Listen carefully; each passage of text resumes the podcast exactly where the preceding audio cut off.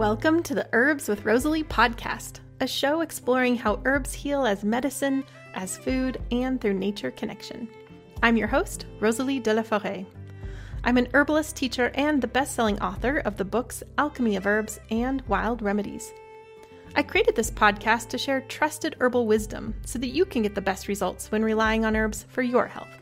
I love offering up practical knowledge to help you dive deeper into the world of medicinal plants and seasonal living.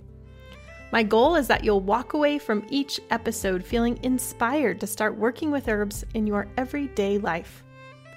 Each episode of the podcast is available on my Herbs with Rosalie YouTube channel, as well as your favorite podcast app. Transcripts and recipes for each episode can be found at herbswithrosaliepodcast.com. To get the latest news as well as fun bonuses, be sure to sign up for my weekly herbal newsletter. Okay, grab your cup of tea. Let's dive in.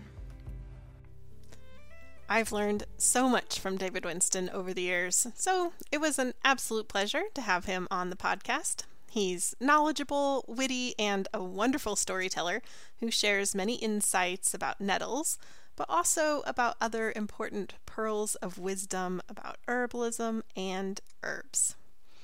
For those of you who don't know David, he's an herbalist and ethnobotanist with 54 years of training in Chinese, Western eclectic, and Southeastern herbal traditions.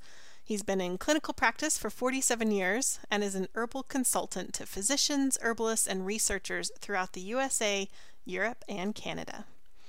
David is the founder and director of the Herbal Therapeutics Research Library and the dean of David Winston Center for Herbal Studies, a two year training program in clinical herbal medicine. He's an internationally known lecturer and frequently teaches at medical schools, professional symposia, and herb conferences. He's the president of Herbalist and Alchemist Inc., a manufacturer that produces herbal products that blend the art, and science of the world's great herbal traditions. In addition, David is a founding and professional member of the American Herbalist Guild, and he is on the American Botanical Council and the American Herbal Pharmacopoeia Advisory Boards. He's the author of many books, including the co author of Adaptogens Herbs for Strength, Stamina, and Stress Relief, as well as the co author of Herbal Therapy and Supplements A Scientific and Traditional Approach. David has taught thousands of herbalists around the world and is the recipient of many notable and prestigious awards and fellowships. Well, welcome to the show, David. It's an honor to have you here. Thank you, Rosalie. It is an absolute pleasure to be here. I've been looking forward to this, and thank you so much for asking me to share my experience and passion with your listeners. Oh, yes, absolutely. I've been, I feel like I've just been like, steeping in this world of David Winston for the past several days, just getting really excited for this conversation. And something I've been thinking about is just how much over almost well, over half a century you've been embodying your path as this herbalist and ethnobotanist whether that's through your personal achievements with your incredible teaching career all the awards you've won, honorary doctorate, as well as the many contributions you've given to us as herbalists through your books, through the David Winston Center for Herbal Studies, and all of the people you've trained as practitioners, as well as your incredible formulations in Herbalist and Alchemist. So that's just a lot to think about, but I want to start all the way back at the beginning and hear how young David found himself along this path. Well, I feel really blessed and really fortunate. I've met so many people in my life, and you know, here they are, they're in their 20s or 30s or 40s, and they're still trying to figure out what they want to do when they grow up. well, I fell in love with plants at a very young age. Mm-hmm. And one of my first experiences, I was about 11 years old and I was at a summer camp, and someone showed us this edible plant. And I didn't remember what it was called, but I remembered what it tasted like. Hmm. And it had this wonderful lemon lime kind of tart flavor. And I've always enjoyed sour things much more than sweet things. And I was intrigued and I decided I wanted to find out what this thing was. And it took me a few years, but I eventually found out that the plant I had tried was wood sorrel. And I was just fascinated. And I came across this book called Stalking the Wild Asparagus by Euell Gibbons, which had actually been published in the 60s, but it hadn't been very popular. And all of a sudden, and here we are in the late 60s. Uh, so it was published in the early 60s. Here it is, the late 60s. And I come across this book and I read it, and it just blew my mind. It was just like, wow, you mean you can walk out into the woods and into the fields? And I'd always grown up in areas where there was woods behind my house or nearby or farms. So I spent a lot of my childhood walking through the woods. Suffice to say, I was not your average child for a number of reasons. If I was younger, I would have been diagnosed as having ADHD as well as dyslexia. But when I was a kid, there were no such things. So they just, I had problems learning. I also was exceedingly shy and an introvert, which is not probably the best combination. And so I was also the little kid that had the sign on their back that said, kick me, beat me up, and steal your hmm. lunch money. Oh, David. Well, that actually ha- that did happen, and so I was not comfortable with people, hmm. but plants hmm. and trees and rocks and things like that. They spoke to me. I actually remember making concoctions in my backyard picking plants and i actually remember some of the plants i didn't know what they were called then but one of the main ones was plantain and i'd make it in this concoction in a bucket in my back of my house and i'd mash it up with water and when my mother would say what are you doing i said i'm making medicine hmm. so anyway some years pass i read Euell gibbons book then i read his second book stalking the healthful herbs and I was sold. It was just, I literally fell in love with this idea that I could go outside into the woods, into the fields, find medicine, find food. And it was just the most fascinating thing in the world to me. And so I started to look for where I could learn more. I'm 13 years old at this point. Hmm. I will also mention that at that age, I also had read one other really important book. It was important to me and that was Carlos Castaneda's book. Now, I understand that that book is controversial and a lot of people claim that it's not real, but at the time I didn't know anything about that. And so I also went on a phase from 13 to 14 years old where I tried every plant hallucinogen that I could get my hands on and there were companies then. There was one out of California called Legal Highs, and you could buy all sorts of stuff. You could buy ayahuasca, and you could buy, you know, baby Hawaiian baby wood rose seeds, and you could just buy all sorts of things that today you probably couldn't necessarily get. But the thing is, I wasn't trying to get high. That wasn't my purpose at all. I had read this book, and it was about altering consciousness, and I was trying to do the same thing what I found after a year, though, is that I was sort of doing, I guess, what it says in the Bible, casting your pearls before swine, in the sense that I didn't understand these medicines. Yes, mm. my intent was good, but I didn't know the songs. I didn't know the proper ceremonies. I didn't know, understand how to prepare them properly. So I managed to make myself violently ill any number of times. And I gave up on that idea of doing that but I still felt that plants were a way of not only helping other people, but helping me to become the person that I wanted to become. And so that set me off on this journey. And at that time, I was unaware of any schools of herbal medicine. There was a very long period of time where I thought I was the only herbalist on the East Coast. I was hmm. not, but the other herbalists were mostly much, much older than I was, and they were mostly sort of tucked away into rural communities. So they may have been known in their local community, people like Catfish Gray in West Virginia, or Tommy Bass in Alabama, or Evelyn Snook in Pennsylvania, in the middle of Pennsylvania. Just just these people that most people don't really know about. They they existed, but I just had no way of finding out about them. And so what I would do is I would buy every book I could find on herbal medicine and read it cover to cover. The only problem was most of the books published in the late 60s and early 70s weren't very good. And I had no way of knowing whether the information was valid or not. And so what I did is I taught myself field botany so I could go out and identify plants, although I must admit I made some very funny, luckily non-fatal errors. And I would go and try gather plants and I would make medicine out of them and I would try them. And I would experiment on myself to see what they actually did and whether they were effective. And I have lots of, not that we have time for today, but I have lots of funny stories about things that worked, things that didn't work. Believe me, I know Senna. I bought it at my local health food store. But when I read Back to Eden by Jethro Kloss, he doesn't really go into a lot of detail about proper dosing. and so, yes, to this day, I, I know Senna. I have a gut feeling about that plant. It's just that's how it started. And I never stopped. I never lost the passion, even though when I was younger, people would say to me, What do you do? And I'd say, I'm an herbalist. And they'd look at me with this kind of puzzled look and they'd say, You mean like spices? And I'd go, No, although most spices are indeed herbs. And they'd say, if somebody was really smart and knowledgeable, they might say, You mean like potpourri? And I'd go, No, medicinal plants.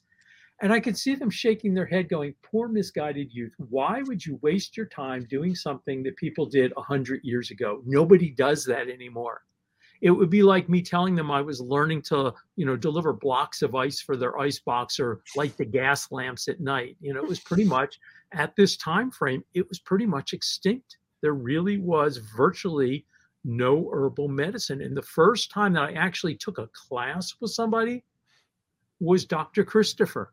Hmm. And thank goodness even though what he practiced was very basic sort of neo-Thomsonian herbal medicine this herb for this disease kind of thing and that's not I, I really don't think the way herbs work the best i honor him because he and and and some of his compatriots mostly from utah kept herbal medicine alive at a time where it was at its absolute nadir at its lowest point and so I just kept going and had the opportunity to learn in various traditions and and from various people and thankfully eventually the rest of the world became interested as well. Hmm. No, just hearing your, you know, experimenting and trying all these things, it makes me realize as a younger generation how much I've benefited from that because I have not been the one that's been excited to experiment with Senna or anything else. but I have learned so much from you, and that a lot of that, you know, comes from your many years of of, of experience. I also just really wanted to mention too that I love that it began with the taste of wood sorrel because I have personally learned so much from you with, about energetics and taste. So I love that that was like a, such a big spark for you back when you were mm-hmm. 11. Well, I'm so excited to talk about everything nettle. It was kind of a request on my part because you have some unique contributions to our understanding of nettle that I'm excited to talk about. But there's so much to talk about nettle, so I'm just going to let you dive in wherever you want to dive in. Great. So, one of the things I really appreciate about nettles, it's not the only plant like this. I really like weedy plants where you get multiple medicines from the same plant. And so most people are familiar with nettles, of course, Urtica dioica. Uh, they're familiar with the, using the leaf, but nettles is one of these plants where not only is the leaf a medicine, but the root is a medicine. And the root, what the root does is totally different than what the leaf does. And then there is the seed. And we'll save that for last, but because that that one is is really, really special to me for, for multiple reasons. So I, I would say that nettle leaf was one of the very early plants that I learned. And I, again, have some pretty humorous stories about nettle leaf. I, I, will share one of them with you. It is, of course, also known as stinging nettle, and that is because the little hairs on the stem and leaves contain formic acid, and they actually inject it into your skin, and it causes what's known as a nettle rash. And so many, many years ago, when, oh, I don't know, this would have been probably sometime early 1990s, so probably about 30 years ago, could have been the late 1980s, sometime around then. as you mentioned earlier, I have an herb company, Herbalist and Alchemist. And while I don't run the lab anymore, I still formulate all the products and things like that. Anyway, a friend of mine used to help me in the laboratory when I used to run the laboratory. And he also was teaching me, I was teaching him about herbal medicine, and he was teaching me Lung Yung Pai, Southern Praying Mantis Kung Fu. We would work in the lab processing whatever needed to be processed that day and then at the end of the day we go outside and we practice the gung fu. And one day we go outside and he says to me and, and, we, we started to spar a little bit and he kept holding his shoulder. I said what's the matter? And his name was russell. I said russell what's the matter and he said oh i was working out last night on the heavy bag and i, I pulled something in my shoulder it's really painful i said russell you know because where we were, there was a lovely nettles patch. I said, Russell, you know, there's this old tradition in herbal medicine, European herbal medicine, and it's known as urtification. And what you do is you take a bunch of nettles and you whack like a stiff, sore joint, and it increases the blood flow and it helps to, you know, to make it feel better. I said, You want to try it? He said, Sure, that sounds great. I love the level of trust here. so I, I put on a glove. I took some, I gathered some fresh nettles and I whacked his shoulder, his right shoulder. And I have never in my life seen somebody respond as intensely as he did to nettles. I mean, his whole shoulder swelled up. It was red, it was blistered, it was not great looking. And so then I said to him, and this sounds really bad, but we were good friends. And he, Russell was one of those people that he would literally try anything. I said, You know, Russell, there's all this folklore about nettles. What's good for nettle rash? And I said, And I have this theory that this plant that's right over there would be really good, but it's, I've never read about it. I'd like to try it. I said, Can we do an experiment? I'll whack your other shoulder, the one that's not problematic and we'll try different things to see what be- works best for the nettle rash. He said, That sounds great. Seriously. So I whack his other shoulder with it, and it too balloons up. It looks like he's wearing red shoulder pads at this point.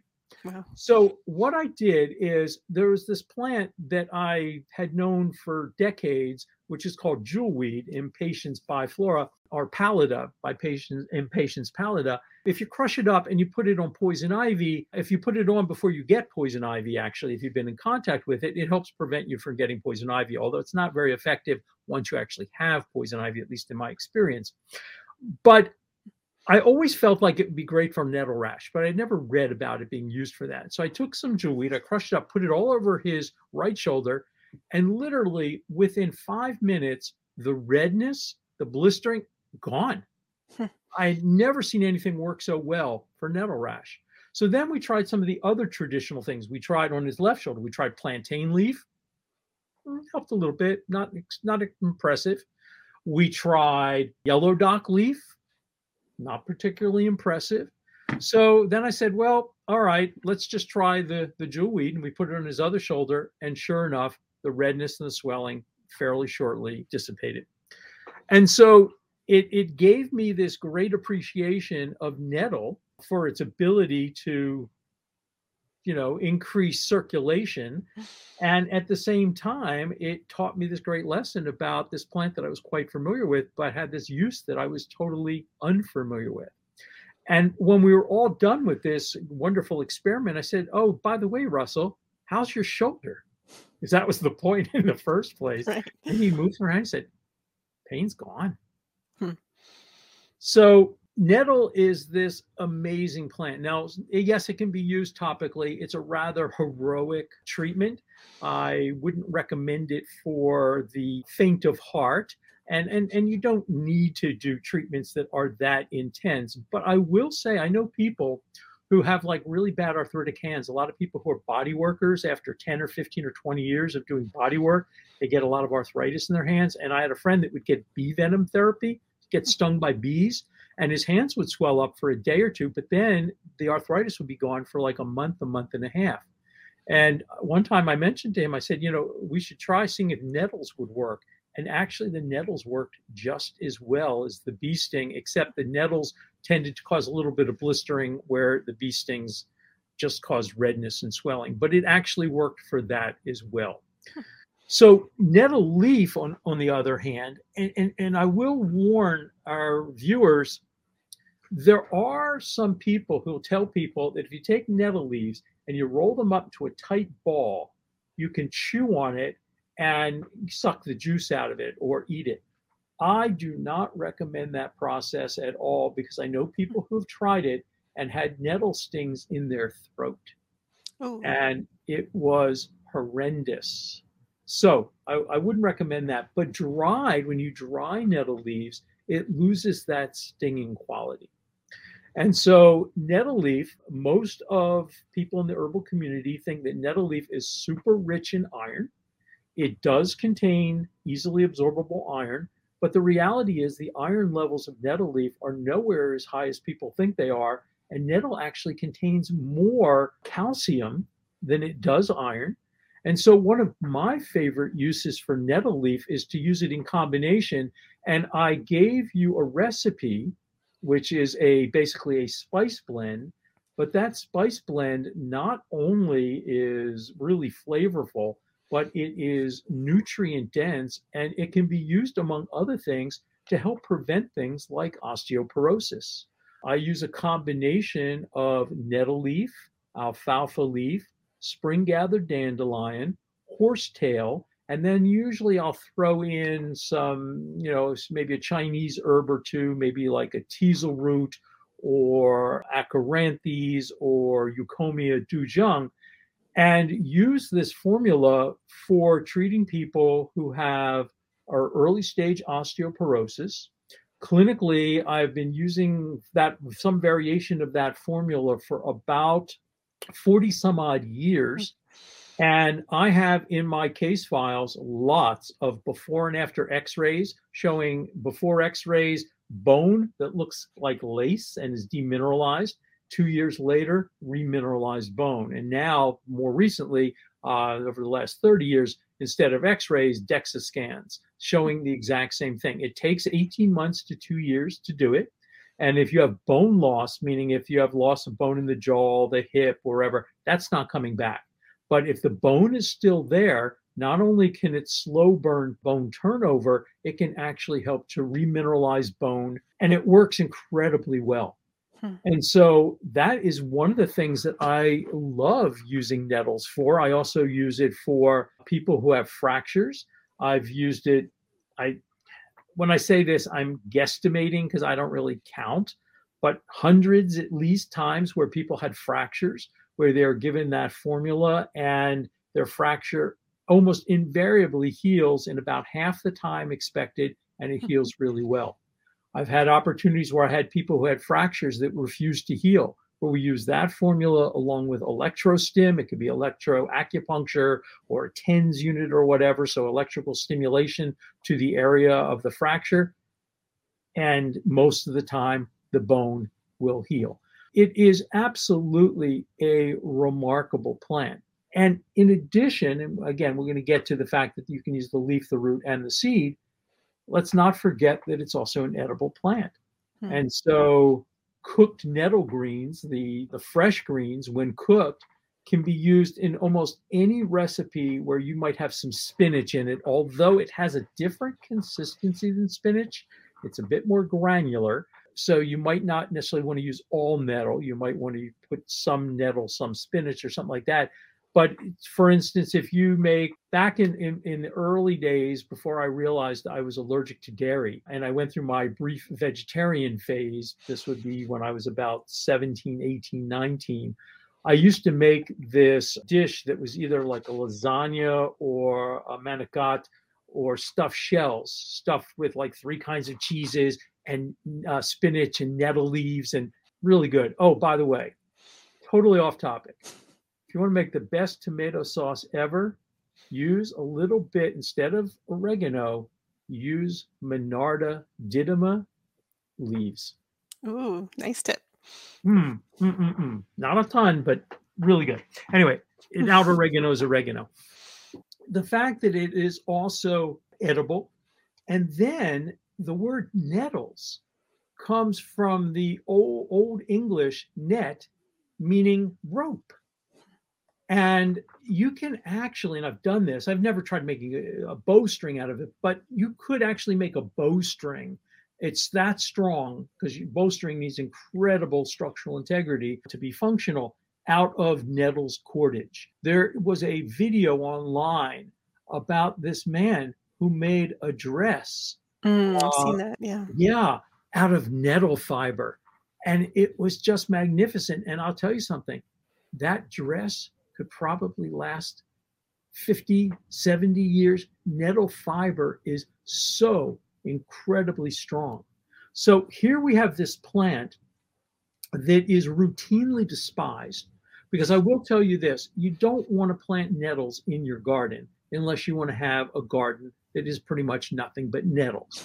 Not only can it spread by seed, it spreads by rhizome underground runners, and it is incredibly invasive. So I always tell people if you're going to plant nettles, put it someplace where you don't care if it spreads. And of course, it stings. So people spend probably, I don't know, certainly millions of dollars a year trying to eradicate this plant when it is such an incredible blessing a food, a medicine, multiple medicines, economic uses, what is not to love about a plant like that? And that so many of our weedy plants, burdock, where the seed, the root, and the leaf are medicines, and the stalk is edible. Dandelion, where you have the flower, the leaf, and the root. I, as I said before, I love plants where they are multi-purpose, where you get food and medicine and multiple medicines from different parts of the plant. So nettles to me is just this superstar when it comes to herbal medicine. And in the wider culture, it's not all that well appreciated, but I think among herbalists it is. But what I would say, and, and, and just a few more things maybe about the leaf. Nettle leaf is a aquaretic, and for anyone who doesn't know the term, an aquaretic is a non-irritating potassium-sparing diuretic. It's a lot easier to just say aquaretic. and so it is for people who, for instance, want to lower blood pressure. Aquaretics are one of the first things you might want to try because if you lower the volume of fluids in the body, you reduce blood pressure. And in fact, a study it was done with pharmaceutical blood pressure medications. I believe it was done with hydrochlorothiazide, but the ALLHAT study, it came out in 2002. The authors of that study, and this study was done on something like, I don't know, several hundred thousand people, they found that in this case, pharmaceutical diuretics work just as well as beta blockers and ACE inhibitors for lowering blood pressure with a significantly reduced cost and very great, much, much fewer adverse effects. Well, the same thing is true of aquaretics, except that unlike hydrochlorothiazide, they don't deplete potassium because they actually contain more potassium than you excrete. So nettle leaf is a great aquaretic. Nettle leaf is also used for a number of other things. Uh, for instance, for people with hematuria, so that's blood in the urine, whether it is coming from the kidney. Now, I mean, if somebody has a ton of blood in their urine, you need to go to the doctor and find out why. But for somebody with trace amounts of blood in their urine, somebody who runs marathons, many marathoners after 26 miles running on hard concrete will often have blood in the urine for the week after the marathon. Take nettles, it'll stop that. So it stops bleeding both in the kidney and in the bladder. Nettle also has significant anti inflammatory effects. And in, in, fact, a clinical trial done in the last couple years showed that a nettle capsule had significant benefits for knee arthritis, which is the most common type of arthritis. And of course, and here you don't have to whack yourself with it. You can just take the dried herb internally. And the eclectics, the for those listeners who are not familiar, viewers who are not familiar, the eclectics were MDs who primarily practiced herbal medicine who existed from the 1820s through the 1930s. And I am a big fan of their medicine and their work, them and the physiomedicalists, who were the two primary herbal medicine sects in the United States, S E C T S. Um, their work is phenomenal. And you know any american herbalist well actually around the world but certainly american herbalist who doesn't go back and look at our forebearers uh, and see what they did in this rich history that they left us about using plants is, is really missing an incredible resource. But the eclectics especially like to use nettles for skin that either tears easily or that bruises easily. So you just, you know, you go like that, and all of a sudden you've got a bruise. So for those sorts of things, nettle leaf, again, skin that kind of tears easily or looks or feels like paper, like parchment. People who maybe, you know, were sun worshippers and got way too much sun, or also, you know, skin that bleeds very easily and you really easily develop bruises, hematomas. Think of nettles for that as well. And so those are some of my favorite uses of nettles. And I, I mentioned earlier about, you know, the fact that it has way more calcium than it has iron. But still, think about something like a nettles with some parsley leaf, maybe a little bit of yellow dock or something like that for somebody with a you know iron deficiency. It can be a benefit there as well. So i don't know. Those are just probably some of my favorite uses if i really wanted to think about it. I'm sure i could come up with more but David, before you move on to the root, which I'm just guessing you're about to do, I yeah. do want to highlight the recipe that you've shared with us, mm-hmm. the green powder spice blend, because this looks so delicious. There is nettle leaf in there, parsley, like you've been talking about. That combination is great. There's dulse, there's onion powder, garlic powder, black pepper, so many wonderful things. And thank you so much for sharing that recipe with us. And for the listeners, if you'd like to download your free recipe handout, then you can visit the show notes at herbswithrosalie.podcast.com. I also wanted to mention that the nettle horsetail combination that you were mentioning before, specifically for fa- fractures and arthritis, I'm a big fan of that formulation, and people might not know, but they can get that in capsule form from herbalists and alchemists called Osteo Herb. So I just wanted to mention that too, in case someone didn't know. Thank you. Yeah, that formula, as I said, HNA has been making it for probably about 20 years, but I've probably used it for close to 40 years, maybe even slightly longer than that. You know, I started studying herbal medicine uh, this year will be 54 years, and I guess I've been in practice now for about 45.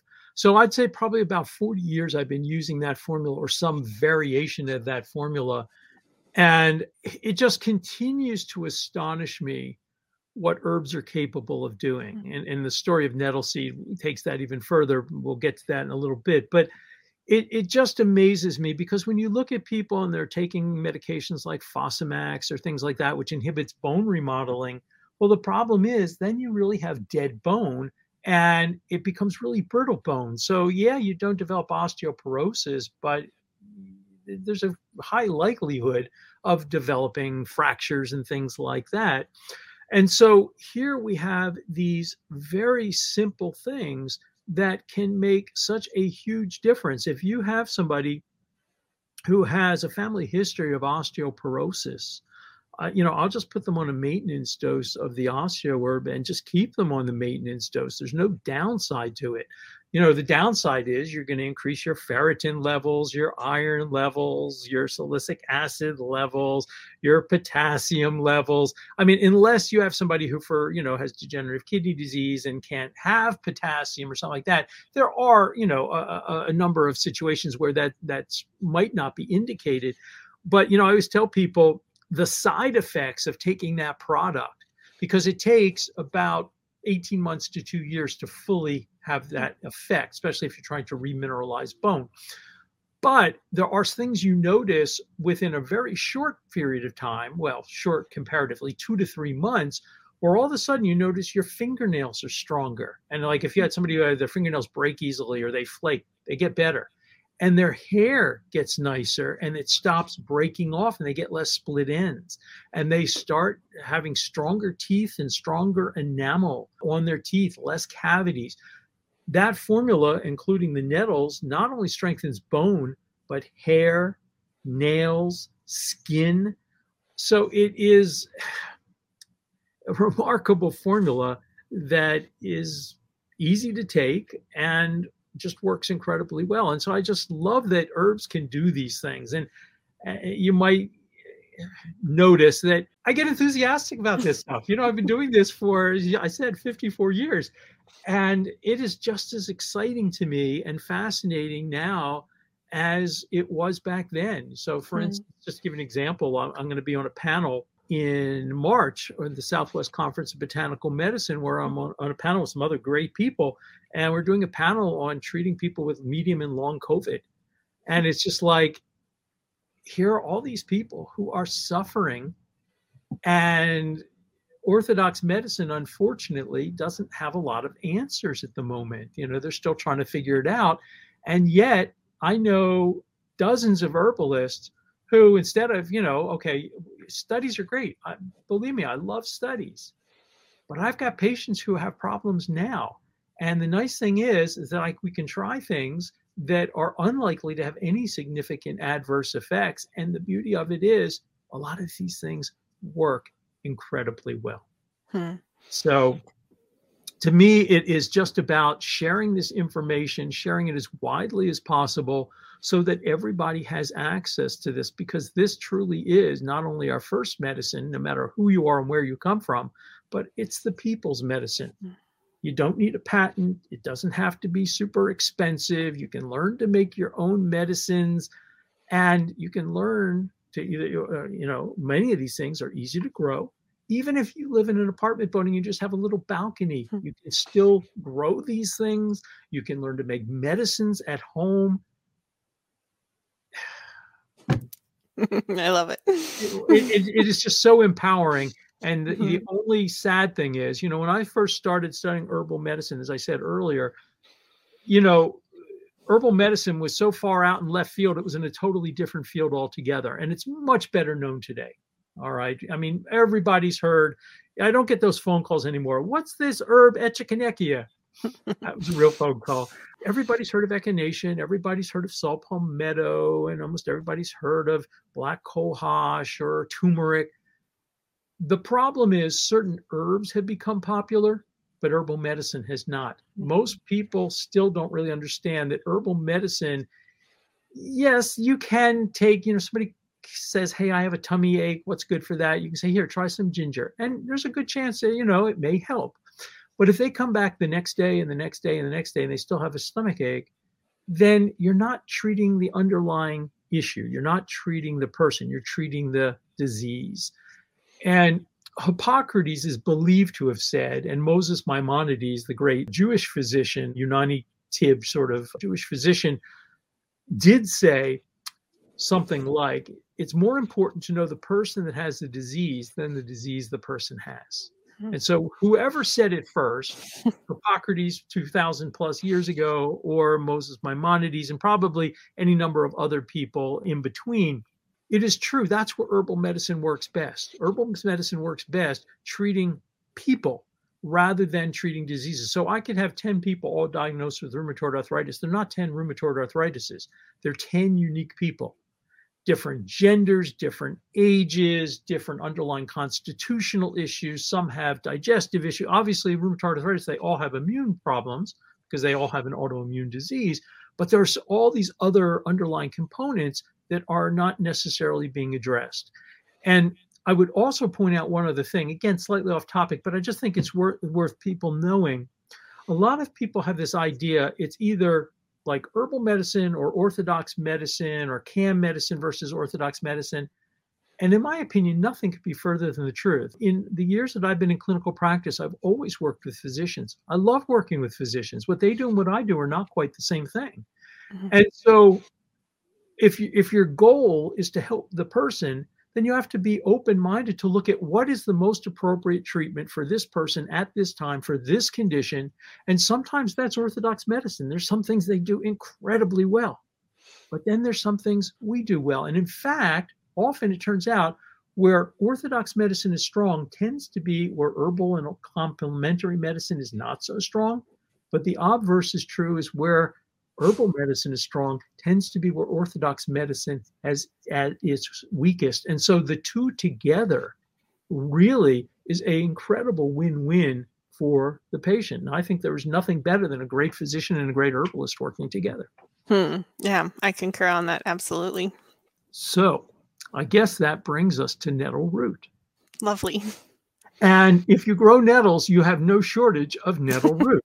I, I, generally recommend gathering the roots when they are dormant, when the plant is dormant. So that means, and with nettle leaf, by the way, and I didn't say this, with nettle leaf, you want to harvest it in the springtime or in the early autumn if you've cut it back and you get new growth. But nettle leaf, when it gets older, it develops what are called cystoliths, and these are granular structures that can actually irritate the kidney. So you want to get your young nettle leaves in the springtime, or after they go to seed, if you cut them back and you have a nice long autumn, you'll get all this new growth and you can gather them again. Nettle root, on the other hand, I want to harvest when the plant is dormant. So when the plant has died back, usually after a nice frost. This year, we didn't get a heavy frost until I think the first week of November. Our, our, our, hmm. first frost used to be in beginning of October. I live in Pennsylvania. Not anymore, at least not usually. It's it's at least two to three weeks later now for our usual first heavy frost. I still had roses blooming in the first week of November, wow. which is nice. I love roses. we do a talk on roses too. Anyway, and that's when you want to harvest the roots and you just clean them off. You can cut them Whereas if you're going to make medicine out of nettle leaf, you can dry the leaves. And I do recommend artificial heat like a dehydrator for nettle leaf, especially if you live someplace humid like I do in the summertime or spring. You can also tincture nettle leaf either fresh or dried. There are a lot of people who believe that fresh nettle leaf tincture is a really good antihistamine and really useful for allergies. Personally, I've never found that to be all that useful. That information originally comes from a company that was making freeze dried nettle products, which do act as an antihistamine, but the effect is actually very short lived, meaning you take the capsules and it helps clear you up for 15, 20, 30 minutes, and then you usually have to take them again. So it's a short lived effect.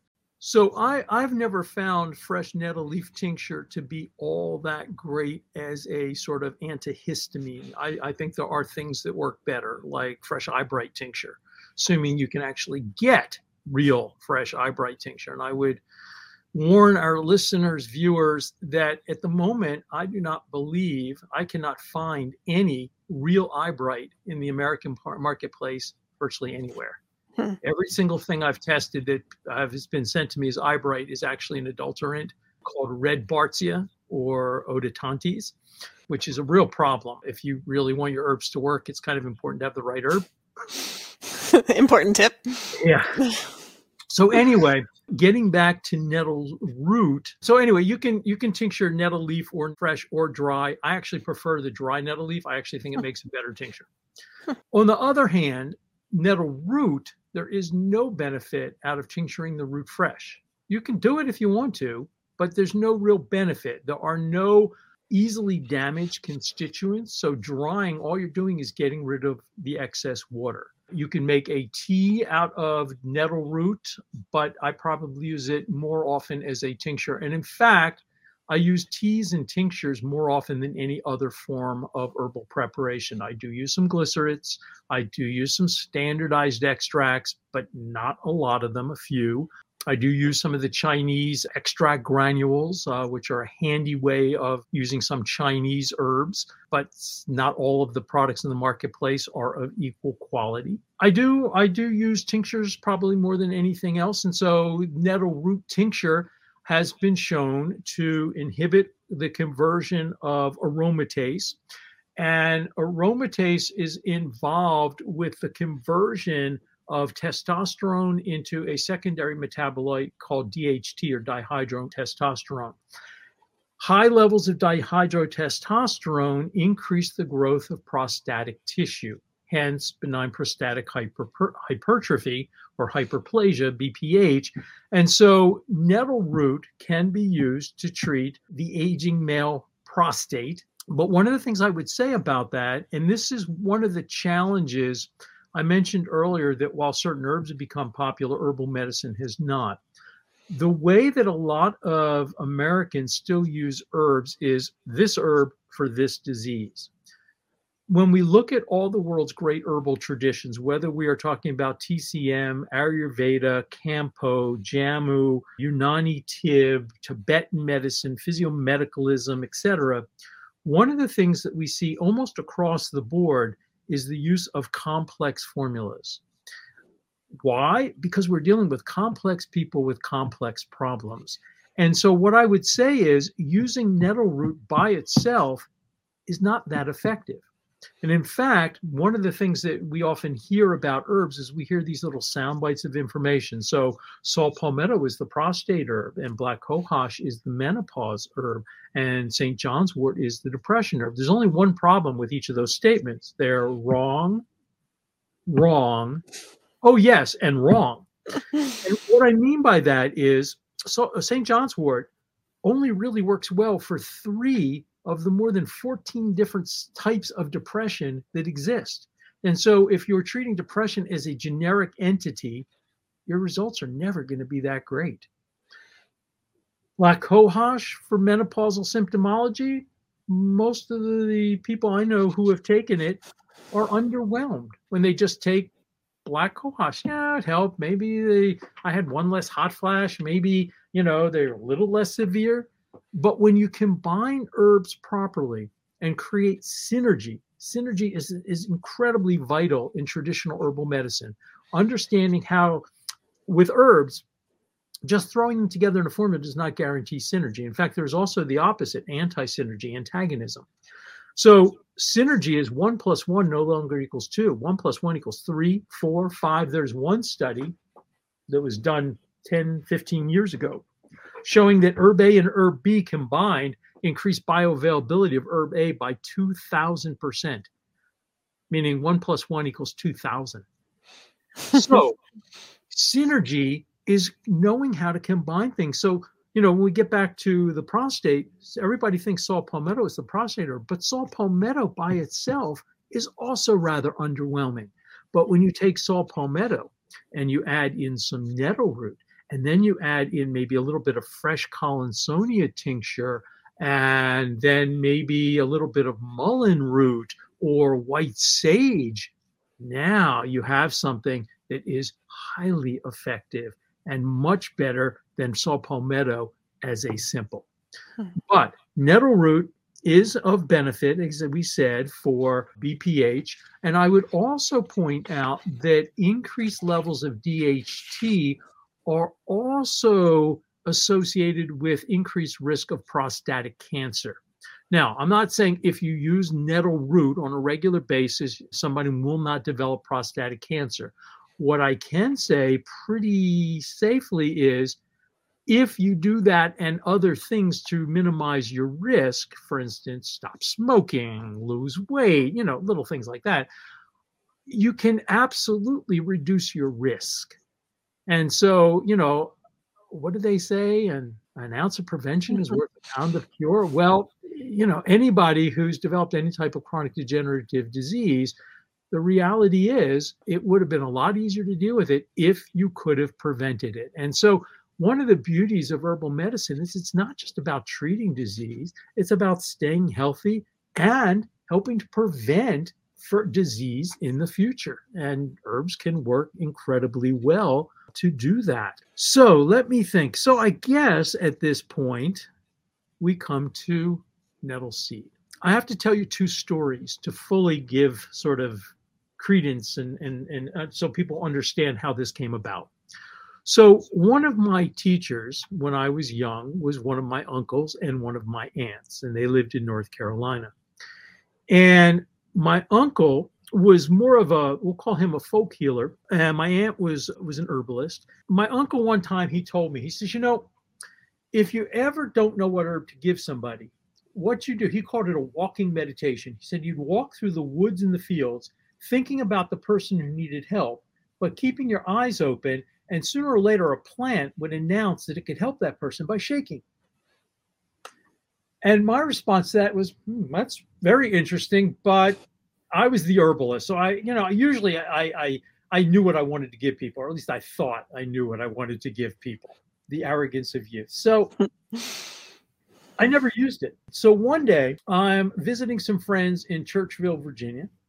Uh, I was teaching a class for them. And it was in the morning, and it was pretty. It was like, well, they had electricity, but it was it was pretty. It was pretty primitive, simple living conditions. There was no bathroom, and so I woke up in the morning and I had to use the outhouse. And I'm just wearing my underwear and my shirt because nobody's around. And I go out to the outhouse, and there's a sign on the door that says "out of order." And I'm looking at this, I'm going, okay, well, I look around, and everywhere I can see is poison ivy, everywhere. and there are worse places to get poison ivy than on the soles of your feet and between your toes, but not many. And I'm kind of hopping from foot to foot because I really have to go. And I don't want to walk through the poison ivy with bare feet because I am sensitive to poison ivy. And all of a sudden, out of the corner of my eye, I see this bush and it's shaking back and forth. and I look at it, and for a moment, I'm kind of not noticing that I need to go to the bathroom. And I'm looking, going, is there a bird in there? Is there a squirrel, a chipmunk, a raccoon, a whatever? And I walk over there thinking something's going to fly away, run away. Nothing. And then I look down and realize where, and there's no wind. And where this bush is shaking is the only place there's no poison ivy so I went in there, took care of what I need to take care of. And from that moment, I have believed if you have a need, the plants will provide. So fast forward a decade or so, and I'm out by my old farm, and I'm sitting out by the barn, and there was a big, big nettle patch past the barn. And it was one of these, this was in northwestern New Jersey, and it's one of these summer days. It's about 122% humidity. I know there's nothing over 100%, but it felt like it. And it's probably 92 degrees, not a breeze to be found. It is hot. And I'm sitting in the shade by the barn, and I'm thinking about a patient of mine who's got degenerative kidney disease. She had glomerulonephritis. And she had been to all sorts of nephrologists. She had been all over the place. And I was kind of a last resort because often back then, but even till today, even this day, you know, herbalists are in many cases not people's first choice. They often wind up with an herbalist because they've tried everything else. And so I'm thinking about her, and I had put her initially on a TCM formula called the Rehmannia 6 formula. And this formula for people with degenerative kidney disease will often kind of plateau them. It'll keep them from getting worse, and it'll work for maybe a year, a year and a half, two years tops, and then hmm. it stops working. And so she'd been on it for about a year and three or four months, and her latest glomerular filtration rate and and BUN and creatinine had, you know, her kidney function had dropped. It had gone from 18 to 16. And I knew at this point the formula had stopped working. Hmm. And eh, you know, at this point, she's got about maybe six, nine months the way she was going before she's on dialysis. And why dialysis will save your life, it is incredibly expensive, even though insurance usually covers it. It's still a very expensive process. And for many people who are on dialysis, they feel lousy a lot of the time. And in fact, from what I've read in the medical literature, the average lifespan of someone somebody goes on dialysis is about five years. Hmm. So I'm thinking about this woman and I feel really bad because I don't know of anything else to do for her. I've this is this was the last thing I this is all that I had. I know she'd already been everywhere else. There's nobody I can think of to refer her to. And as a clinician, you know, for everybody who's listening as a clinician, never be embarrassed to say you don't know or you don't have all the answers. And if you know if there's somebody who can do something better than you, refer them. You know, we, we, nobody knows everything. And in fact, at best, we know a fraction of what there is to know. Anyway, I, am feeling like there's got to be something that'll help her, and I don't know what it is, and I don't know who to, you know, to to send her to. And all of a sudden, out of the corner of my eye, I see that the nettles plants are waving at me. Hmm. So what do I think?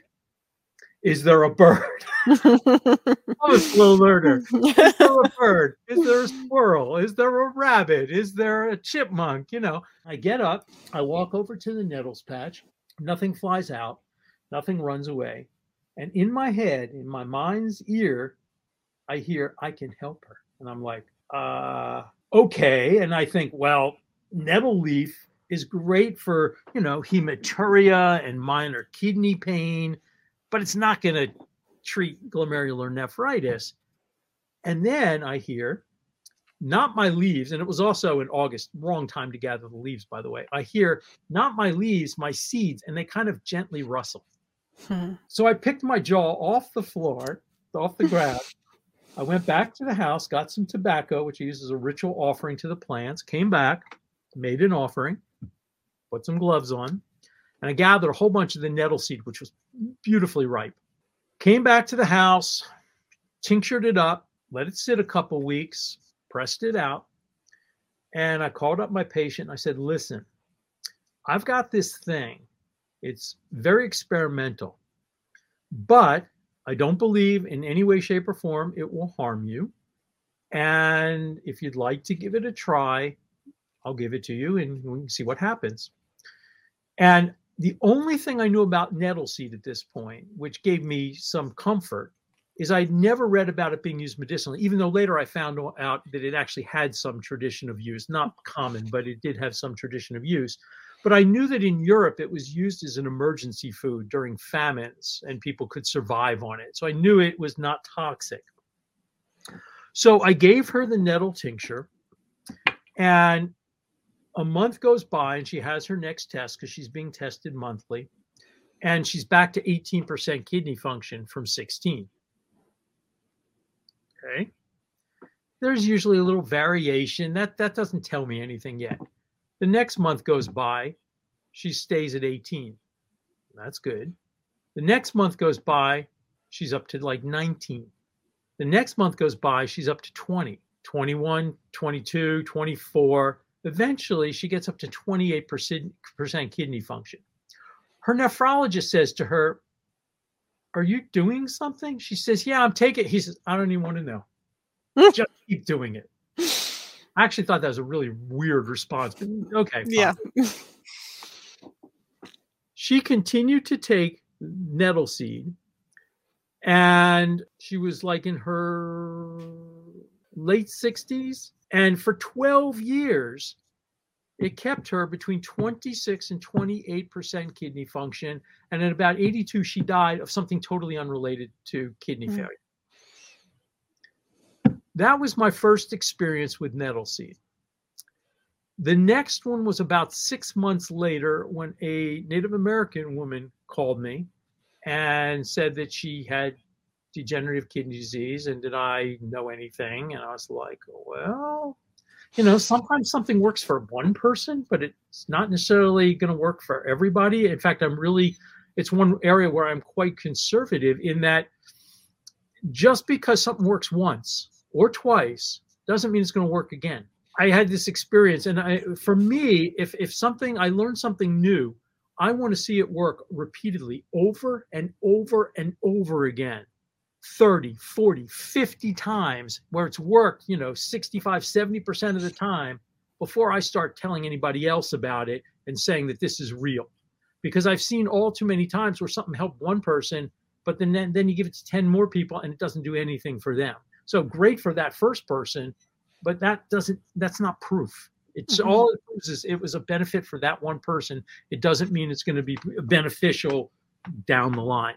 After five years, I probably had well over a dozen cases at this point. I, I, I'd guess 50, 60, 70, 80. I don't even know. I, I've never counted of cases of people with degenerative kidney disease where nettle seed has, in most cases, been remarkable. Now, I've learned some things about nettle seed in the process. Number one, it it does not work for polycystic kidney disease.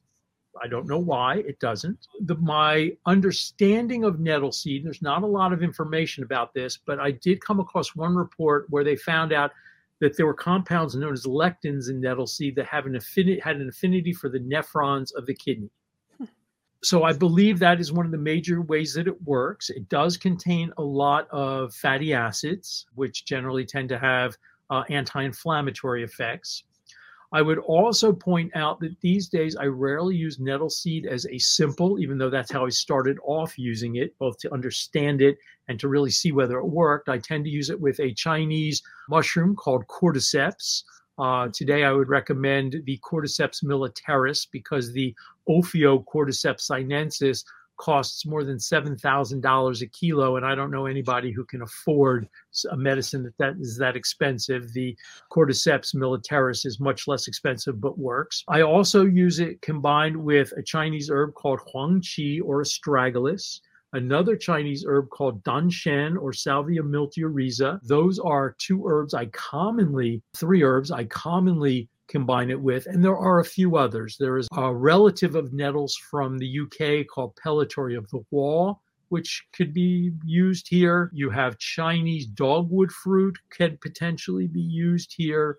Very small amounts of rhubarb, interestingly enough. The Chinese dahuang have some benefit. There are a number of other herbs that have been shown and proven to have significant nephroprotective, kidney protective effects.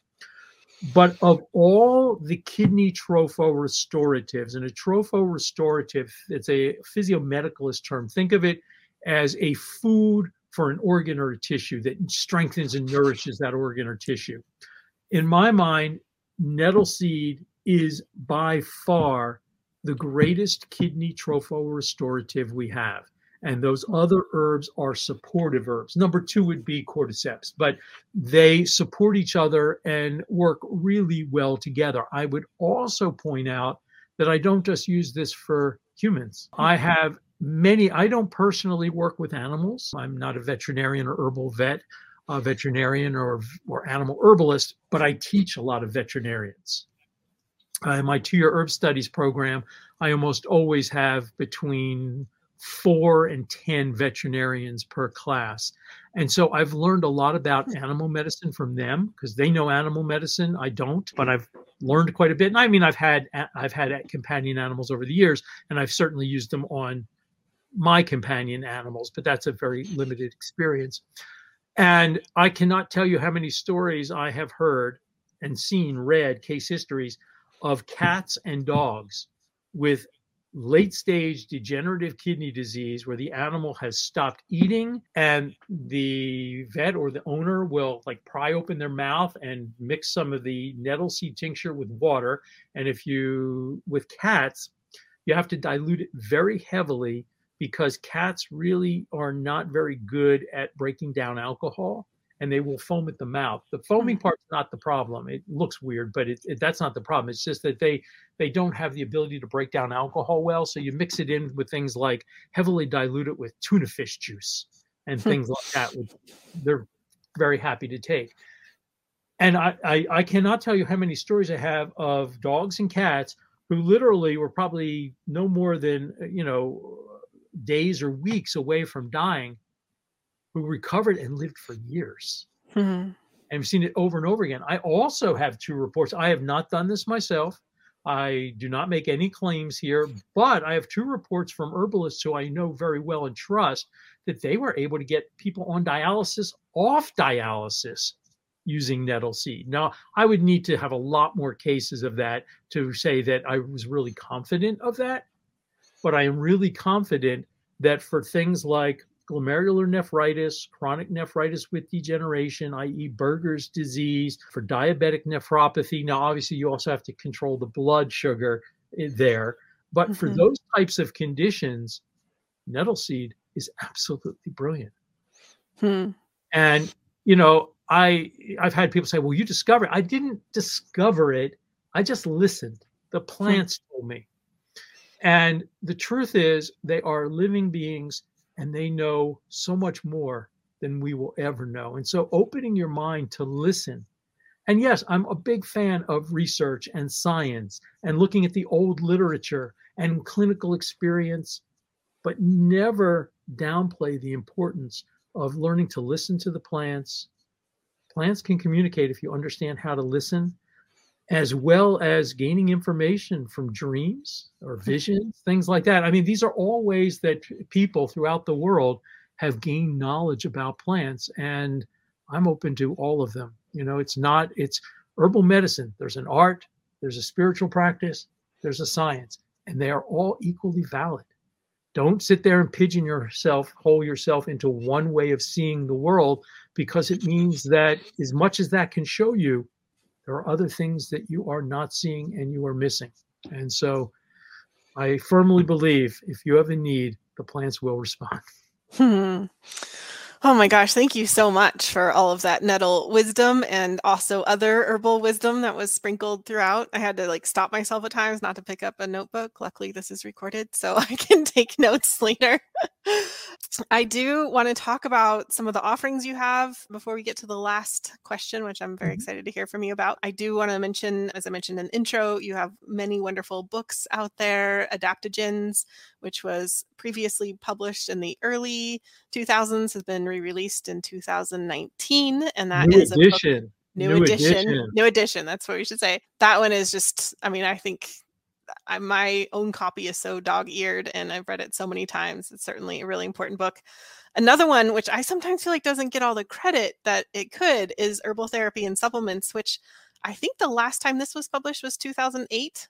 Mm-hmm. Is that uh, any chance that we might get a new edition of this, David? I wish the publishers don't seem to be. This was a major publisher. This was Lippincott, Williams, and Wilkins, and for there, there was two editions. The first edition came out, and then we had a second uh, improved edition. And I was hoping they would go for a third edition, but they never did, and I, I don't understand why because it was actually sold very well. Yeah, I'll I, give I him a call. I'll, I'll talk to him. Um, do you know um, them? No, oh. but I do. You know what I love about this because I know you know we have the Botanical Safety Handbook now, which has been more recent release. But I love about this is it's thorough and the size of it is just really nice, especially for people who aren't ready to invest $120 into a huge textbook. But even though this is from 2008, I still refer to it all the time. It's such a, there's so many herbs covered and it'll give me a great, you know, quick glance at things that are really important. So that's one of my favorites. I would actually love to do a new edition of that book. There's so many cool updates that can be added, new herbs that can be added, but who knows? Yeah. All right. Well, I'll cross my fingers for that. And I know we've mentioned Herbalist and Alchemist, but I just want to do that officially. I'm a huge fan. I think your ability to formulate, as you're talking about synergy, I mean, you're just absolutely brilliant with that. When I was in clinical practice, which I'm not anymore, but when I was in clinical practice, I heavily relied on that. I, ha- I saw mostly long distance clients, and so I would send them to you for those formulations. And there's just, yeah, they're absolutely brilliant. People can visit online, look at those. Like a great example is if you look at the respiratory section, there's all the different lung you know there's it's not like here's the lung formula right? This is david winston's take. So there's all these different lung formulas for dry for antispasmodic for congestion. So there's so much there with your formulations and herbalist and alchemist is a fabulous company. So there's that that i wanted to make sure we mentioned. And would you like to say a few words about your practitioner program Sure. Well, just for getting back to Herbalist and Alchemist, uh, if people want to look at the website, it's herbalist-alchemist.com. We just moved to our new facility, much, much Congrats. larger. Will help us to actually keep things in stock and produce things on a higher level, not a higher level, but a greater volume and maintaining the same same quality. Goodness gracious, Herbalist and Alchemist is this will be 40, 41 years I guess we've been in business. Anyway, you know, we started the companies because not because I wanted an herb company. I never wanted a company. I'm not a business person, but I couldn't get good products for my patients. Hmm. And when you make products, you, there's a certain scale of volume or volume of scale that you may, need to make a fairly large amount to make it practical. And then I was like, well, what do I do with this? And I said, oh, I'll start an herb company. Like I had any idea what that entailed. anyway, the two-year herb studies program is the David Winston Center for Herbal Studies. It is a two-year clinical herb studies program. And you know, there's a lot more herb schools out there, and there's some really wonderful herb schools out there. Don't you know? I'm not saying that this is the only school that is worth going to. There are so many good herbal programs, which is so different than when I started, when there were literally none. But what I will say is, myself and the other instructors combined probably have close to 200 years of clinical experience. And it's just a remarkable, it's now pretty much fully online. It used to be either live or online. And we, we, we will still do a few classes and herb walks that are live, but you know, we have students literally all over the world. Hmm. So it doesn't matter where somebody is, they can take the program. I'd say about half of our students are already medical professionals. They're MDs, DOs, NDs, veterinarians, acupuncturists, chiropractors, nutritionists, dentists, nurses, nurse practitioners, etc. Really amazingly, we have we, we get a number of really incredible high level herbalists who are people who are really well known who just think that hey, it's always good to continue our education. And I, am hmm. one of those people. It's like if if I haven't learned something new in a day, I haven't been. It wasn't. A, it wasn't a great day. And then the other half of the students are people who are just been fascinated by herbs, sometimes for a year or two, and sometimes for decades, and they just want to take it to the next level to be able to actually work with people on a more clinical level. So it's a wonderful program. The next program, it's every two years. So the next program doesn't start till September of 2024 but we already have applications for that next class. We're planning probably to do probably maybe one, possibly two in the next two years, independent intensives that'll be open to anybody where it'll be myself and and and probably one other teacher and we'll do like an entire weekend just on herbal gastroenterology or herbal neurology or something you know that topic and oh. it'll be a sort of high level clinical training program. Yeah i, th- I think that that's pretty much what I'd want to say about the school. And I, I, it just, for me, my first two year herb studies program was in 1980. And I had two students, and I was thrilled because back then, this was something that most people just weren't interested in. And the fact that anybody wanted to learn this to me was just the most wonderful thing that I had somebody to share it with and pass it on. And and it's just wonderful because, you know, now 43 years later, 43rd year of the school, we have this incredible herbal community that really started out mostly in New Jersey, Pennsylvania, New York, people who were close enough to commute. Although we had students coming crazy distances, we had people driving once a week from Massachusetts, West Virginia, Virginia. I thought they were crazy, but they thought they thought it was worthwhile. Georgia, you had somebody fly in every week from Georgia. Wow.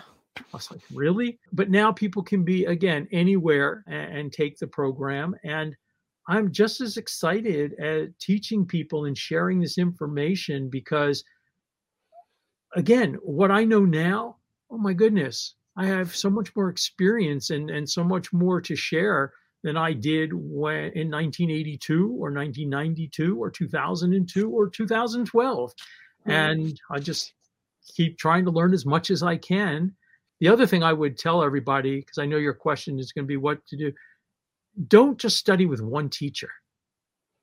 You know, there you could say that there, there's this old kind of joke. You know, if you have if you have five of the, whatever group of people, you get 15 different opinions. Well, that is absolutely true of herbalists. That is absolutely true. My dear friend Rosemary Gladstar said the only thing that herbalists agree on is not to use aluminum cookware.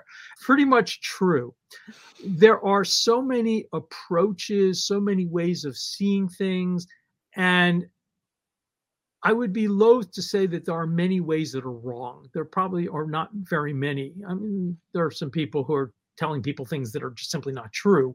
But for the most part, you have the American herbal community is an incredibly creative, varied, diverse, and brilliant group of people who I feel incredibly fortunate to have spent most of my life in that community, hanging out, learning, growing, sharing. And so, if you take a program, that's fantastic. There's lots of good programs out there. But I would never stop at just one. You know, in most programs, you'll probably benefit by doing something else with somebody else, or at the very least, going to herbal conferences and going to as many different teachers' classes as you possibly can. So you get a sense of who you sort of like in the sense of their teaching style, but also that you hear different things because I can only talk, I mean, I can tell you about the research. I can tell you about my experience. I can tell you about what's in the literature, especially, you know, in the ethnobotanical literature or the eclectics or the physiomedicalists. But that is still a narrow slice of what is there to know. So, and never, never, this really goes to your last question, never stop learning. well, thank you, David. Yeah, you, you began talking about how in your early studies you took every herbal hallucinogen that you could find. So, um, and that did not seem to maybe go over so well in the end. That was a learning experience.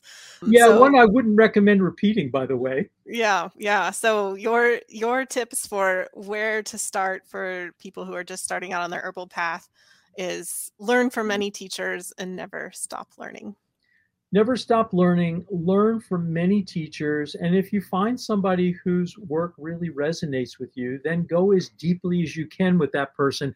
But remember something. Every tradition has its strengths and weaknesses. So for instance I, i've been trained in traditional chinese medicine is one of the traditions i have some knowledge of. But what i would say is just because it's part of tcm doesn't mean i always agree with it there are things that I learned in TCM that I vehemently disagree with because in clinical practice, it just hasn't proven to be true. One of my other early teachers was one of, in my opinion, one of the greatest herbalists of the tw- American herbalists of the 20th century, and his name was William Lesassier. Mm-hmm. And William was brilliant. I mean, William is the person who introduced me to the concept of energetics. William's the person who introduced me to Chinese herbs, although he didn't use a lot of them, but he used, you know, processed Rehmannia and astragalus and acacia buds and white peony. And these herbs I knew nothing about it when I studied with him. He was very eclectic in the sense of the meaning of the word, not the eclectic physicians, but I mean, he did all sorts of things. He was a brilliant diagnostician, but he also did palmistry and numerology and, and, you know, you name it. He also did a lot of diagnostics, and some of the diagnostics I learned from him, I used in practice for about 10 or 12 years until I just realized I wasn't really seeing it. You know, it's mm-hmm. like I believed it when I learned it and I tried it, but don't be afraid if something just doesn't work for you. Just say, Matt, never mind.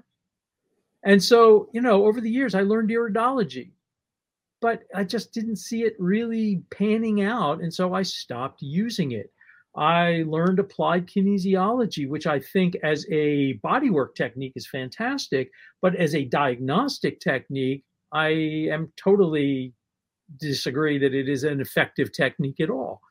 But if it if something works for you, it works for you. If it hmm. works in your clinical practice, don't let anybody tell you that it's, you know, uh, unless you're hurting people, or you're not getting results, if something works for you, that's phenomenal. But don't be afraid to question, to say, hmm, I've tried that not once or twice, but I've tried it a hundred times and I just don't I don't get results with it. Then you know what? Find something new. Find something else. So be open to change. Don't develop. I think as a clinician, the worst disease you can get is what I call hardening of the mind. And hardening in the mind is where you start believing that everything you know is true. Be open to the possibility that everything you believe and quote unquote know is subject to change. It doesn't mean it will, but you're open to the possibility. You're open to learning new things. And so I'll just give you one quick example. A few years ago, I was redoing my paper on treating migraines. And the old theory of treating migraines is migraines were vasoconstrictive, vasodilative, or both. And I can't say that I never had success treating people with migraines. I had some success.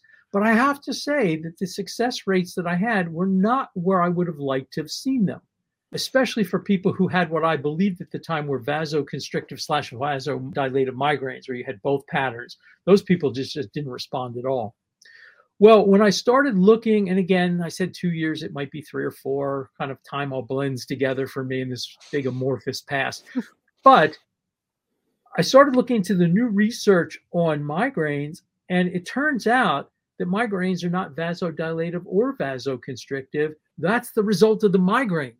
That doesn't cause the migraine. The migraine causes the vasodilation and vasoconstriction. And so, if you're trying to treat the underlying pathophysiology, then you have to find a whole new model. And I came up with the more TCM way of looking at it of what I call excess heat or deficiency cold migraines.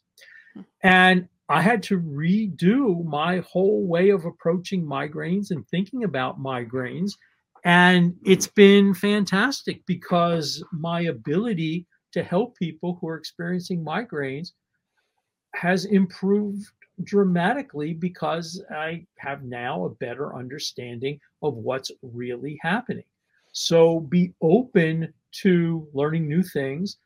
On the other hand, I think that there is some benefit to being conservative. And I mean this in the best sense of the word of cons- to conserve.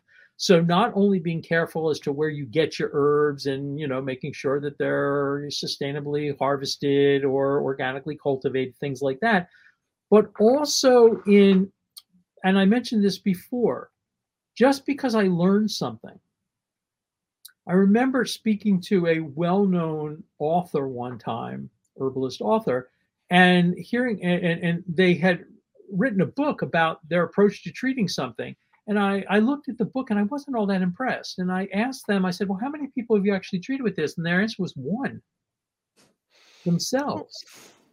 And I have no problem with that, except that nowhere in the book did it actually say that meaning the book gave you the impression that this was a, based on lots and lots of clinical experience when in reality that wasn't the case at all and so as i said before i tend to be really conservative and final story I, I, ref, I was referring to this before but i didn't tell you the story so i had read somebody wrote a article talking about making a vinegar extract of bloodroot to use it for athlete's foot and while nobody dies of athlete's foot well possibly people with really severe diabetes who have, you know, get infections in the feet.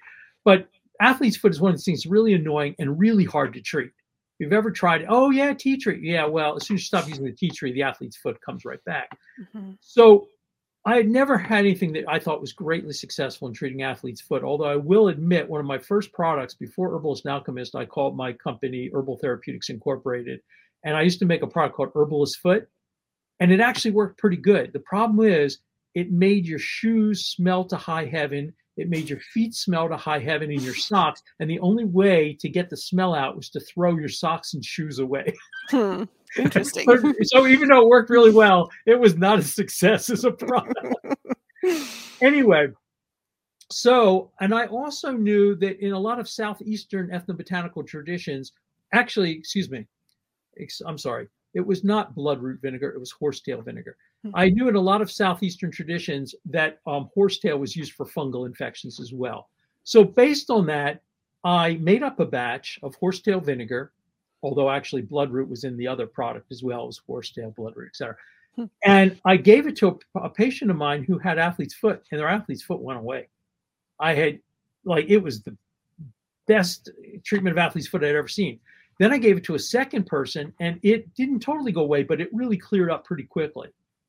And I started telling people, this stuff is amazing. It's great. It's wonderful. Breaking my own rule. I, I try never to do that. Well, then I gave it to the third person, the fourth person, the fifth person, the sixth person, the seventh person, the eighth person, the ninth person, the tenth person. And in all, you know, two out of two is remarkable. But when it gets to be two out of 10, hmm. you're below placebo level. Because for everybody else I gave it to, it hardly worked at all. Hmm. so my suggestion is, you know, be conservative in that, you know, you try things. If it works, great. Does it work consistently? And that doesn't mean 100% of the time. Nothing works 100% of the time. But does it work most of the time, repeatedly with similar conditions? And if you see it over 20 or 30 or 50 or 80 or 100 cases, at that point, then I start feeling really comfortable saying, this really works. And so I try never to exaggerate or to claim things unless that I have seen them enough that I am convinced that it really works. Hmm. Which is one of the many reasons I love learning from you, David. this has been such a pleasure. Thank you so much for generously spending your time with us. It's just it's been an honor for me and I would love to have you back on the show again. Well, I have enjoyed myself thoroughly and I would love to come back. So you let me know the time and uh, we'll make it happen. All right. Sounds wonderful. Thanks again, Thank, David. You're welcome. Thank you, everyone. It's been an absolute pleasure. For the listeners, don't forget to head over to herbswithrosaliePodcast.com to get free access to David's recipe for a green powder spice blend. Also available are the complete show notes, including the transcript. You can find David many places online, including his website, herbalstudies.net, and herbalist-alchemist.com. See the show notes for handy links to his websites and social media. I deeply believe that this world needs more herbalists and plant centered folks. I'm so glad to have you here as part of this herbal community. Have a beautiful day. Hey, thanks again for spending your valuable time with me today. I hope you found today's episode helpful. And if you're a new listener, thanks for checking out the show. And don't forget that you can find all the recipes, links, and show notes over at herbswithrosaliepodcast.com. While you're there, you can subscribe and get updates when new episodes release and even submit your requests for future podcast episodes. The world needs more people who are connected to the earth and the healing gifts of plants. I'm so glad that you're here for this adventure. Thanks for listening. Thank you to Rising Appalachia for the use of their beautiful song, Resilience.